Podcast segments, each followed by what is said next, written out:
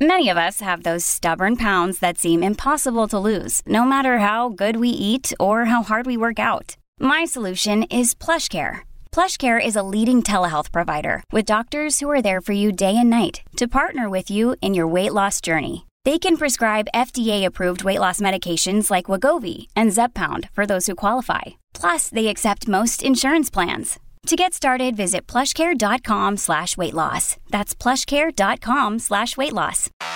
I'm John Ryan, and this is Pod Roast. This week, the podcast you can consume between meals without ruining your appetite, and double jabbed and impervious, The Economist bows out of its COVID fight. Before all that, though, someone else has noticed. That someone else is digitalmusicnews.com, who published a piece this week entitled Meghan Markle and Prince Harry have only released one podcast episode since signing a $25 million Spotify deal last year. You thought keeping musicians on schedule was hard. Now, Spotify is finding out that managing podcast personalities can be just as tricky, says the article. Apparently, the two have hired a producer and may get cracking in August. Royal commentator Angela Levin even told Talk Radio UK that the only episode they've released, their holiday special, was, quote, extremely boring, unquote, which is a bit like King Herod criticising a babysitter. This week, The Sun calculated the Sussexes have been paid £486,000 per Spotify minute published thus far. Digital Music News also wonders how effective the music streamer's podcast activities have been, as it's not clear it's growing its subscriber numbers as a result. Here's how Healthy-ish episode 5 begins, a newish podcast from Bon Appetit from the American journalism giant Condé Nast. Support for this episode comes from V8 fruit and vegetable juices, which put vitamins A, C, and potassium into your snack, we're told which segs perhaps incongruously into a clip of host Amanda Shapiro saying, because now it seems almost every snack out there is touting some claim about health. Oops. After the sponsor tag, there's a nondescript synth theme, just for a change. Hi, healthy-ish friends, starts Amanda, breaking the first rule of audio communication, which by now you'll know is referring to your listener in the plural. She says Healthy-ish explores food and wellness in all their delicious complexity. She tells us she's the editorial director of Bon Appetit and the founding editor of Healthy-ish. Another tip, save all your titles for the end when we've already fallen in love with you, otherwise you sound overly aggrandizing. This episode is all about snacks, we're told, and the health snack boom from fudgy dried sweet potato snacks, sound delicious, to popper water lily puffs. Snack culture is real, says Amanda, and is refining the way we consume three square meals. She introduces her own staffer, Alex, and snack shop blogger Andrea Hernandez.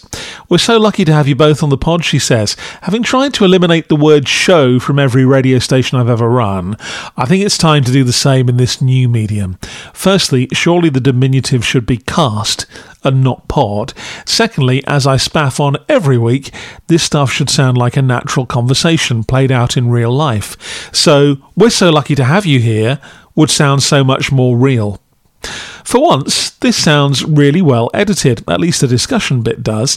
They start with discussing why snacks are so popular. The guests have been de-eared and it's brisk. Hallelujah. So few pods do that. They talk about snacks being related to rewards as children, which programs us to love them.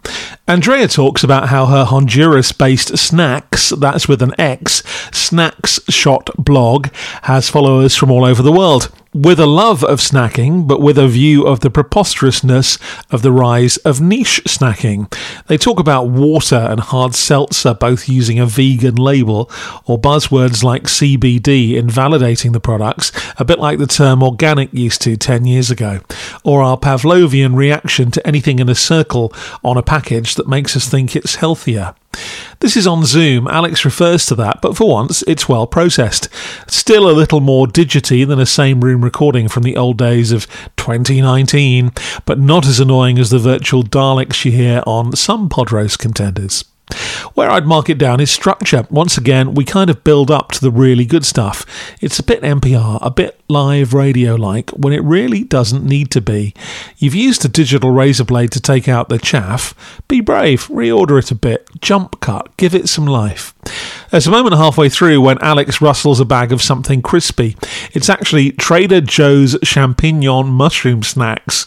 It's a dried white mushroom, dehydrated, fried in sunflower oil, covered in salt, and preserved in corn maltodextrin. Nice.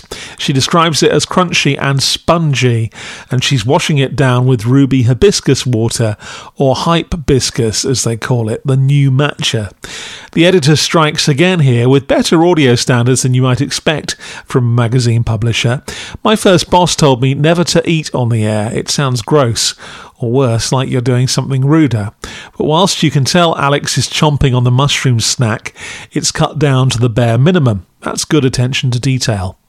After another rambly V8 sponsorship, there's an interesting take on how coronavirus has made us seek comfort and how retro snacks made a reappearance in the last 12 months. This was an interesting listen. Needs some judicious lint picking rather than a full dry clean. And I'm almost scared to say it, but I can't help but wonder if it had been an even better listen with a bloke in the mix. And yes, I would be saying that it needed a female voice if it was three blokes. That said, so many podcasts seemingly ignore gender diversity and fill a small, airless, acoustically treated room with sweaty boys, so it was good to hear three women on this occasion. I just think mixed gender discussion groups usually give a better chemistry.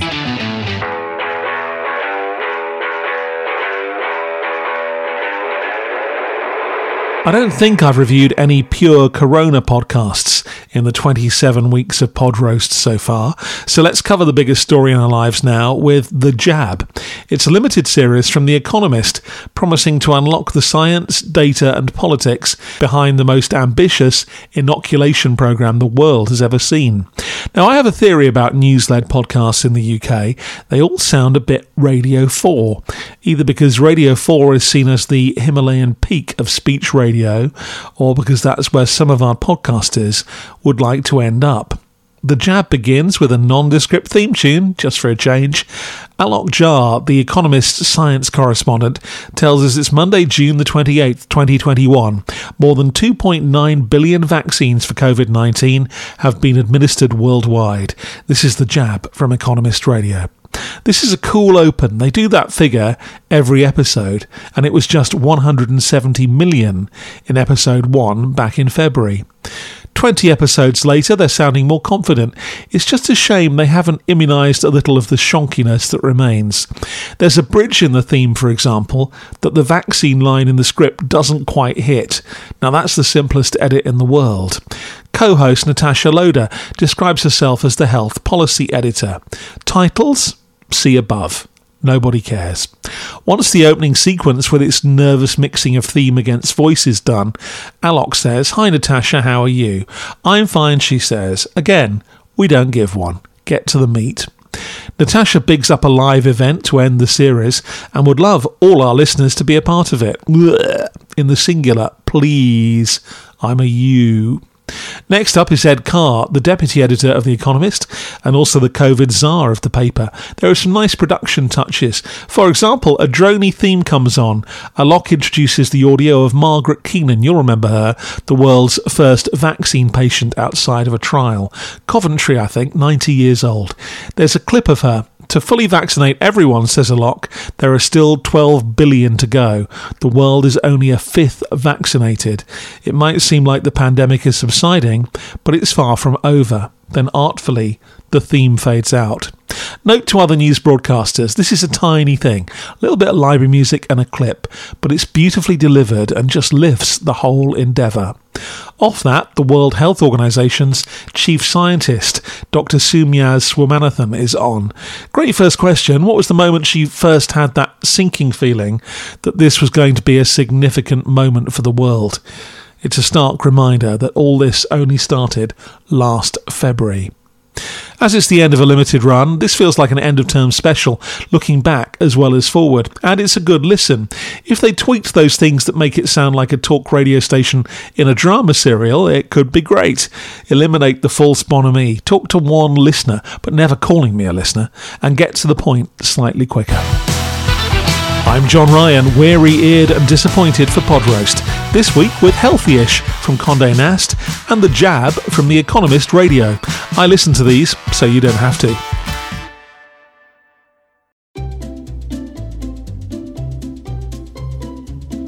Hello, and welcome to Novel Conversations, a podcast about the world's greatest stories. I'm your host, Frank Lavallo, and for each episode of Novel Conversations, I talk to two readers about one book and together we summarize the story for you. We introduce you to the characters, we tell you what happens to them, and we read from the book along the way. So if you love hearing a good story, you're in the right place. Our ninth season is coming this fall. Tune in to hear from some of the all time great authors Charles Dickens, Jules Verne, F. Scott Fitzgerald, and more. Subscribe to Novel Conversations wherever you listen to podcasts.